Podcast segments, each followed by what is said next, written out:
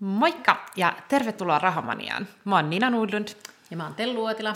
Ja tänään hypätään pois vähän korona-aiheista. Me ollaan Joo. puhuttu koronasta nyt jo kolme jaksoa. Kolme jaksoa. Joo, totta. Alkaa tulla vähän, Joo, jos ja... ei tule noin muutenkin, niin alkaa tulla tässäkin mielessä korvista. Kyllä, kyllä. Joo, mediassakin on ollut aika paljon sitä viime aikoina. Onneksi se on vähän helpottanut, mm. mutta tänään puhutaan ihan siitä, että miten kannattaako lähteä sijoittamaan, jos on ikää jo vähän enemmän. Mm. Ja tämä on semmoinen, mistä me ollaan saatu aika paljon myös kysymyksiä, että hei, mitä jos mä oon vaikka 50 tai 55 tai nelivitonenkin, niin, niin onko mä ihan, tau- ihan täysin myöhässä jo? Joo, aina voi votella, että voi vitsit, kun ei tajunnut silloin parikymppisenä, mutta mm. aina ei voi tajuta, ja se on ihan mm. fine. Mm. Ja ei mekään tajuttu. ei tajuttu, ei tajuttu. Ja silti mä oon ihan niin kuin, tosi tyytyväinen tähän tilanteeseen, mm. että on lähtenyt liikenteeseen. Aika kuluu, oli mitä oli. Mm. Tai jos on aloittanut kolmekymppisenä ja sitten olisi nyt nelikymppinen, niin onhan siinä jo kymmenen vuotta kulunut. Mm. Ja yhtä lailla... Ja hei, meidän tapauksessa, jos me ollaan aloitettu kolmekymppisenä, niin siitä on melkein jo 15 vuotta. Älä nyt paljasta.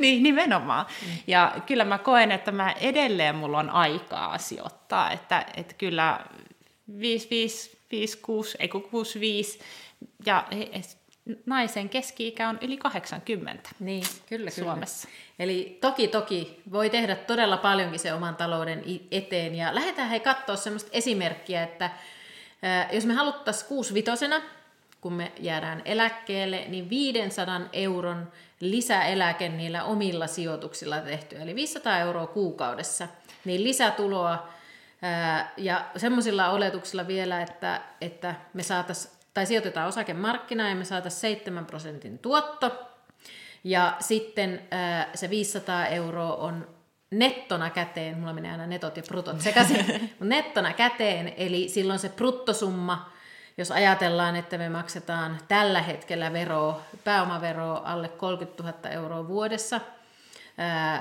tulevista pääomatuloista niin 30 prosenttia, niin, niin silloin se tulo on meille 714 euroa ja verojen jälkeen jää sitten se 500 euroa käteen. Ja, eli tämmöiset olettamukset sit otetaan käyttöön, että mitä, mikä, koskaan mikään ei ole varma ja varsinkin osakesijoittamisessa me nyt tullaan tekemään nämä olettamukset tämmöisillä lineaarisilla esimerkeillä, Eli, mutta faktahan on, että osakemarkkina heilu ylös alas, mikään ei mene koskaan sillä tasaisesti ylöspäin, vaan siellä tulee dippejä ja korkeampia nousuja kuin se 7 prosenttia. Mutta tämä mun mielestä tämä on tosi hyvä semmoinen esimerkki, jo, jolla saa aika konkresi, konkretisoitua sen, että mitä se sijoittaminen voisi tarkoittaa ja mitä, minkälaisia summia pitää Joo. sijoittaa, jos haluaa esimerkiksi tämmöisen 500 euron lisäeläkkeen itselleen. Joo, ja ihan ekaksi me ollaan sitten laskettu, että minkä kokoinen pääoma meillä täytyisi olla, jotta sitten myös silloin, kun me ollaan eläkkeellä, niin se tuottaa meille sen 7 prosenttia vuodessa. Ja me saadaan se 500 euroa kuukaudessa käteen. Eli se pääoman pitää olla 122 500 euroa. Joo. Ja lähdetään katsoa ihan sitten eri ikäisinä, että ensinnäkin paljonko meillä on aikaa siihen eläkeikään, eli montako vuotta me siinä tullaan sijoittamaan.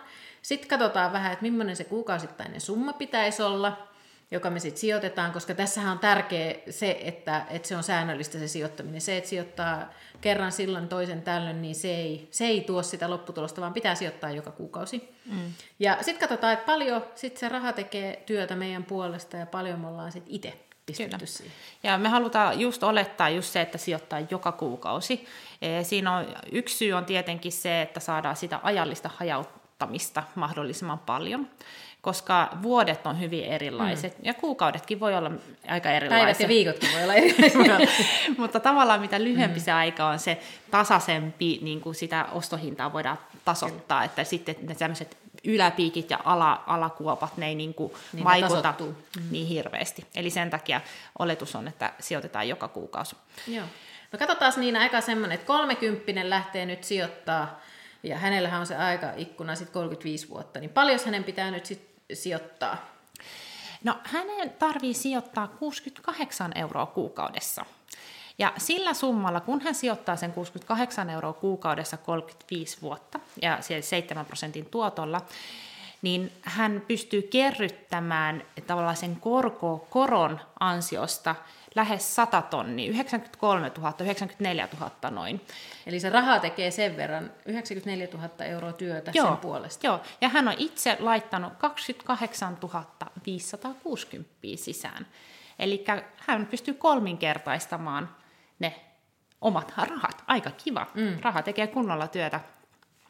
Todellakin, todellakin.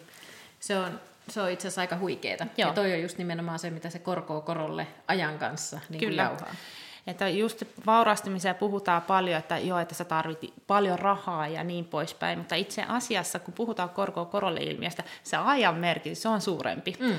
Et, kyllä. Et sen takia puhutaan paljon siitä, että pitäisi aloittaa aiemmin ja näin, mutta kyllä se korko korolle ilmiö ehtii tehdä työtä, vaikka ei ihan vielä ehkä kolmekymppisenä mm. ehtinyt aloittaa. Joo, eli sitten jos nelikymppisenä lähtee, niin toki sulla on enää sitten 25 vuotta aikaa, sitten enää, no sekin on hirveän pitkä aika, mutta, mutta joka tapauksessa se aika lyhenee ja se tekee myös sen, että sit sitä kuukausitta summa, kuukausittaista summaakin pitää aika paljon nostaa.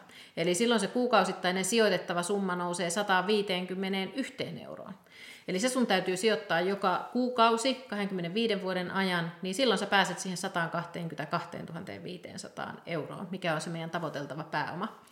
Ja silloin me ollaan itse sijoitettu 45 tonnia ja se raha on tehnyt meidän puolesta työtä 77 tonnia. Aika Ei, kivasti edelleen. Sekin on tosi kivas, kiva summa. Ja se, että se e, syy, minkä takia se summa on yli tupla, niin se johtuu tietenkin yksi on se, että se korkoo korolle, ei ehdi tehdä niin pitkään työtä, mm-hmm. mutta toinen on myös, että sä aloitat tavallaan sen säästämisen kymmenen vuotta myöhemmin. Eli jos sä aloitat vasta mm. nelikymppisenä sen sijoittamisen ja säästämisen, niin... Sä menetät se, tavallaan kymmenen vuotta. Kymmenen vuotta mm. sitä omaa pääomaa myös, mitä sä oot Kyllä. laittanut. Eli sun pitää niinku se laittaa sisään, plus niinku se vielä ottaa kiinni se kymmenen vuotta siinä korko korolle ilmiössä.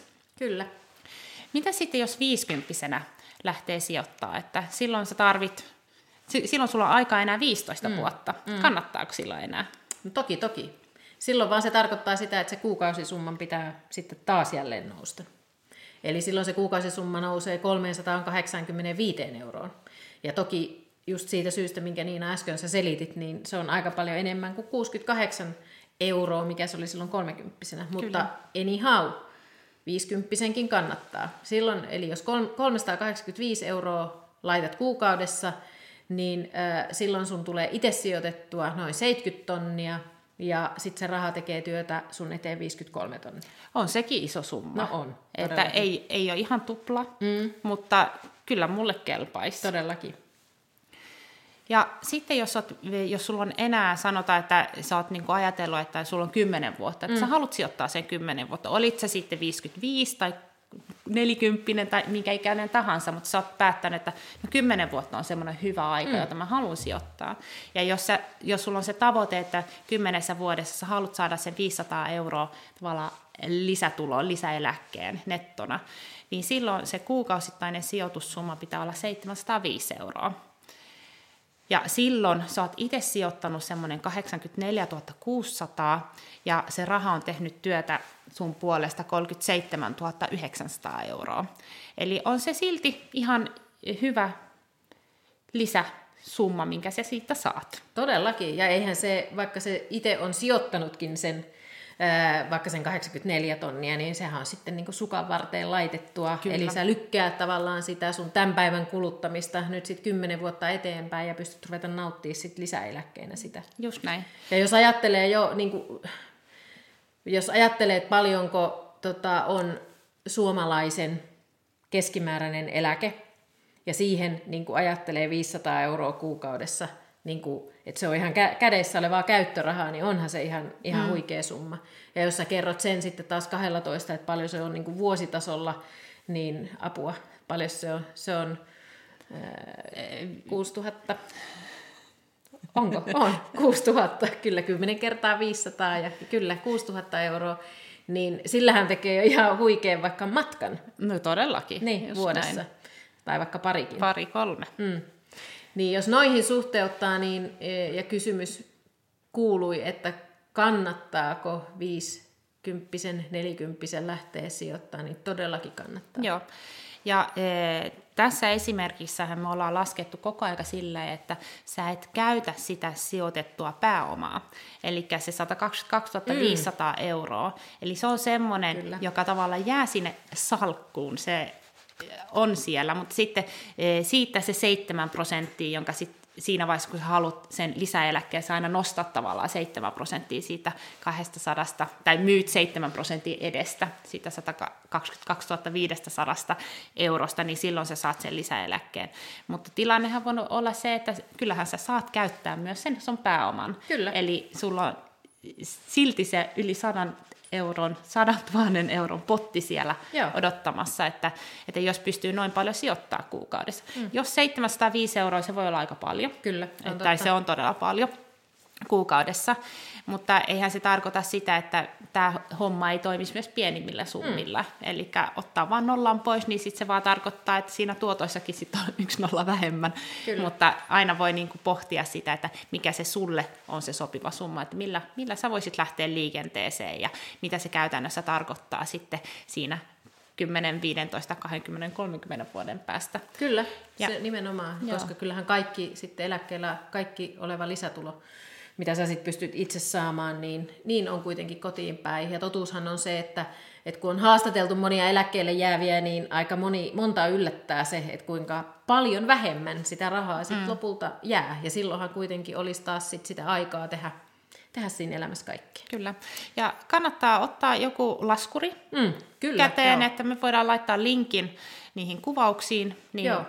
niin pääset itsekin testailemaan ja katselemaan, että minkälainen se mahdollinen lisäeläke olisi, jos lähdet nyt sijoittaa. Ja voit itse miettiä, mikä se sun sijoitushorisontti on ja kuinka paljon kuukaudessa voit sijoittaa. Ja yleensä niissä laskureissa voi myös määritellä sen eh, tuottoprosentin. Aika monesti se on, seitsemän on semmoinen, mitä monet käyttää, kun se on ollut pitkällä tähtäimellä semmoinen keskimääräinen tuotto, mm. mitä pörssistä on saanut, niin sillä on ehkä hyvä lähteä liikkeelle. Kyllä. Joo, eli vastauksena kysymykseen, että kannattaako iäkkäämmänkin aloittaa sijoittaa ja voiko sitä lisäeläkettä sitä kautta kerryttää, niin todellakin kannattaa. Eli ei muuta kuin lähde sijoittaa. Moikka! Moi moi!